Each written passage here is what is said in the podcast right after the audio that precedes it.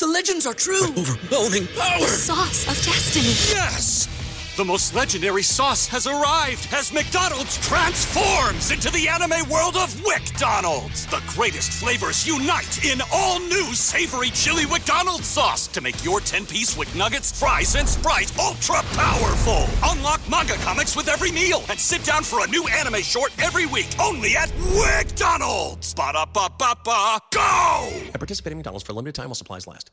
Busted. Back with Vershawn Jackson, sponsored by Wingstop on 93.7 The Ticket and theticketfm.com.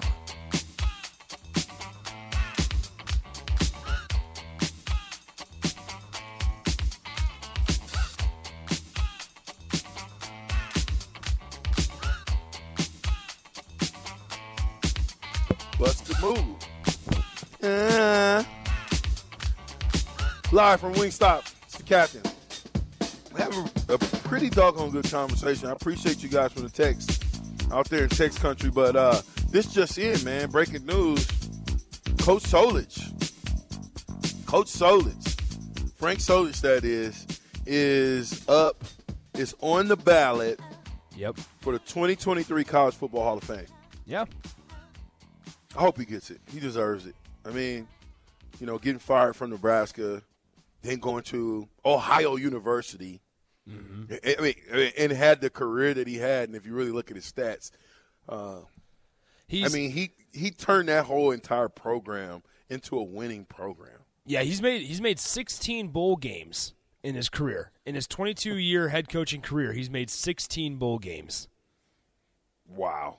Really, really impressive. Yeah. He was. I, I mean, mean- they, they were they they were strong in the MAC as well at, at Ohio. And so, I- yeah, no, I, I he should definitely make it. And then he I- should he should also be welcomed back at Nebraska. Yeah, I, I would hope that he would he would make it. I would I would like for I think Coach Solich is still in good enough shape that where he could be. I wouldn't say an analyst. Don't they have consultants though? For football teams, Yeah. yeah, Well, be nice to see him out there in the uh, red and white again instead of the, the green and white, there you go. Right? What Yeah. is it? Ohio University? What is? What are Green, they? green, and white. Wave? No, they're the Bobcats. The Bobcats. That's right. Yep. That's right. I know they're green and white, but I would love to see Coach Solich come back in, in the red and white and just be out there. You know how there was always a bunch of older guys, older coaches like Cletus Fischer, you know, Pat Fischer, people like that that were around the program that went went on games with us, and they were good to have. They were good for. I don't know what I would do without Fish. Without Fish's motivation to be like, and Fish used to talk so reckless to me. Like, what are you gonna do today? How many balls you gonna drop today? You gonna block anybody today? And and and, and he was so dry, but he meant what he said. Are you gonna what are you gonna do today at practice? His mm-hmm. thing was, did you get better today? So Dusty says, which by the way, Dusty says we're gonna be six and six. There hasn't been a lot of good to talk about. You can't you can talk about the bad and you can talk about what needs to happen to get better. That's about it. That's all we're doing, right, Nick? Oh yeah, Jory says Greg Austin was a top 40 assistant in D1 football after 2019. I believe, and then, or, or I believe, and then gone two years later. What happened? Mm-hmm. Crazy. What do you think happened? I don't know. I will say this: talking to to a couple of the offensive linemen, I, I was asked, you know, kind of what has been the biggest difference, and you'll like this Vershawn.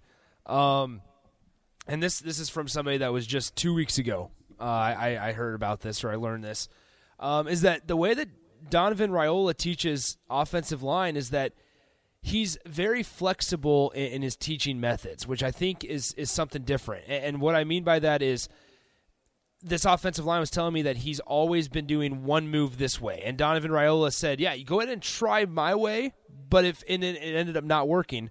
And Donovan and Coach Raiola was like, "Listen, if you can if you can find success using it your way, then I'm going to learn how to coach you using your way and what's comfortable for you." So it's, it's like when you talk about adapting to a player's strength and developing that strength. Mickey Joseph's talked about it before, not overcoaching a guy, right? And and you want to find their strengths and, and develop their strengths. Mickey Joseph has said that. He said that right after he got here. And I, the receivers coach last year? it would have been Matt Lubick, I believe. I believe Matt Lubick was offensive coordinator and wide receivers Well, coach. who was the receivers? Oh, Troy Walters. Yeah. Okay, okay, okay, okay, okay. All right, now it's starting to make sense. It's start. It's starting to click. Yeah. Okay. All So so the the offensive line the, this this guy was telling me the player on the offensive line was telling me that in previous years it was do it this way and and and figure out a way to match your skill set this way. But now it's more of flexibility and and he's going to find a way to strengthen your strengths mm-hmm. and adapt to what works best for you as a player. Mm. And I think that's big because we talk about when, when we're on the grand scheme of things, Scott Frost adapting and making changes to what players' strengths are. Same with Mark Whipple, same with Mickey Joseph. Across the whole board, I think a, a good coach finds ways to adapt. Marco, Marco, by the way, just walked into the building. What's up, Mark? Hey, hey, Mark. But no, no, I'm I'm with you 100. percent I just don't. I mean, what was there something out Jory that said that Greg Austin was a top 40 assistant? I, I'm just wondering uh, because I knew he had the title. They all got raises, but mm-hmm. you tell me this was two years ago. This is when I, this is when I knew we were we were destined to fail. Two years ago, as I was at work when I got somebody sent me something from because you know it's all public news anyway. All of the staff got raises. Now, I've said this before and I'll say it again.